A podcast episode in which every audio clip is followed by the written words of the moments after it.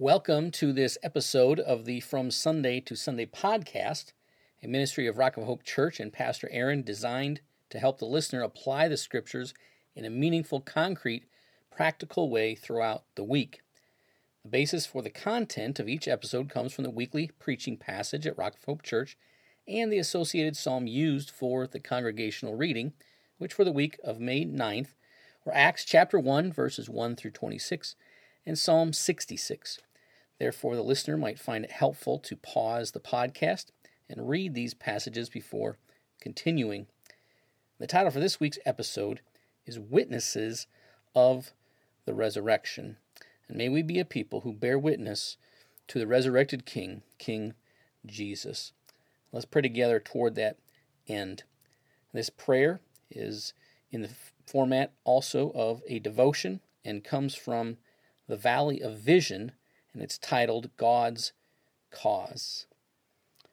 O sovereign God, thy cause, not our own, engages our hearts, and we appeal to thee with greatest freedom to set up thy kingdom in every place where Satan reigns. Glorify thyself, and we shall rejoice. For to bring honor to thy name is our sole desire. We adore thee that thou art God, and long that others should know it feel it, and rejoice in it.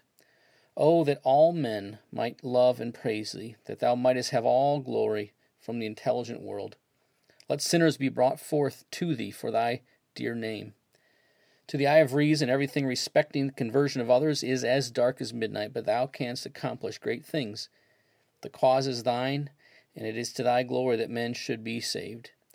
Lord, use us as thou wilt do with us what thou wilt, but, O oh, promote thy cause. Let thy kingdom come. Let thy blessed interest be advanced in this world.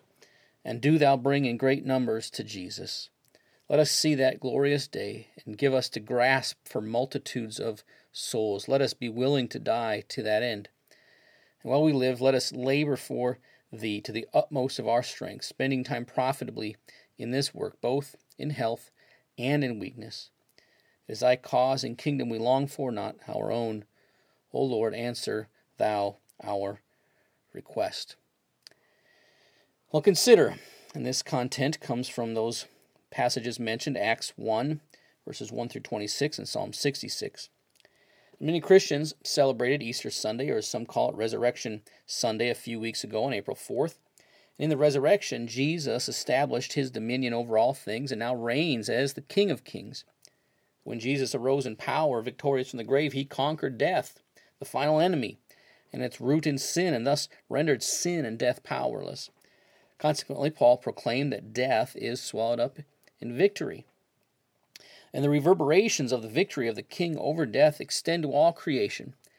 And as those who confess the name of Jesus as Lord and gain Christ as our righteousness, we experience the full impact and glory of the resurrection as we now live in Christ, to Christ, and by Christ. Because Christ rose res- res- resurrected, Paul exhorts all of God's people to remain steadfast and unmovable from the foundation of the gospel.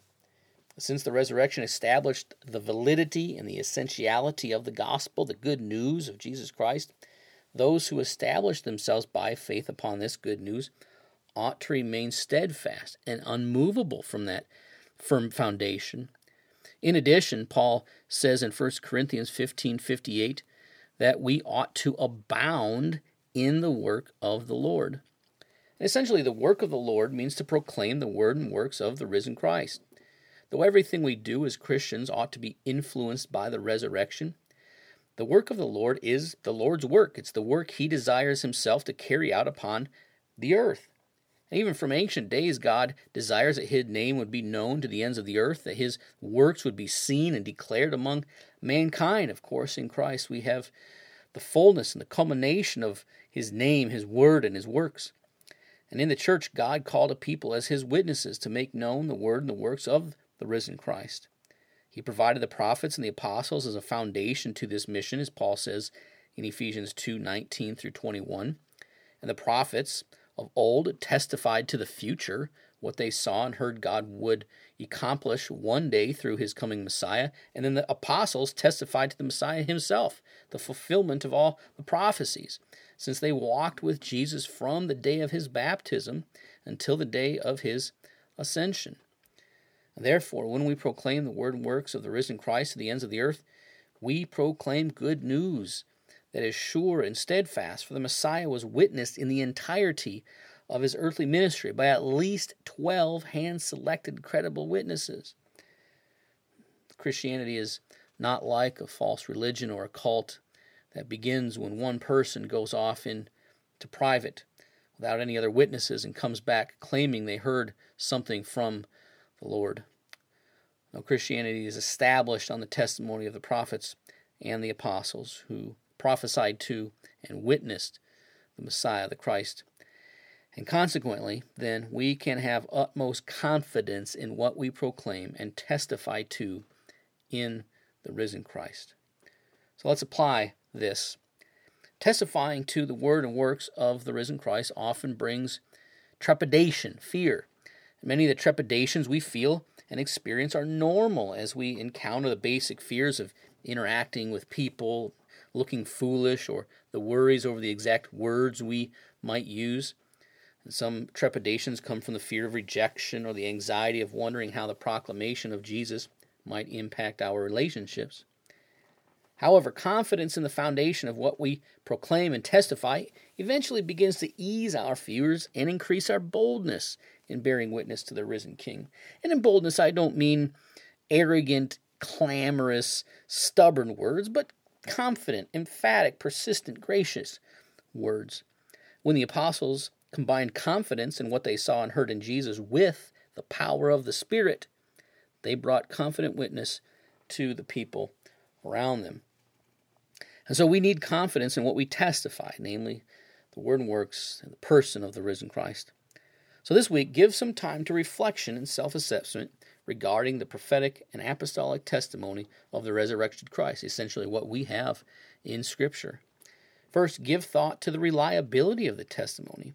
All the evidence we have available points to a host of credible witnesses who testified together to the same truth, the same Christ, what they heard and saw. What we read in Scripture is true, credible, and dependable. Second, give thought to the content of the testimony.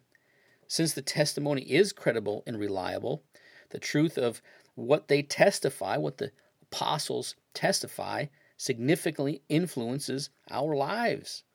Consider how the word and works of the resurrected Christ impacts your daily life. Is Christ accomplished what he accomplished? If he spoke what he spoke, if he did what he did, what does that mean for your daily life? Finally, give thought to the responsibility of the testimony. The magnitude of the good news draws everyone who hears up into the ongoing mission to continue to witness and testify to what the apostles historically witnessed in the incarnated, baptized, crucified, resurrected, and ascended Christ.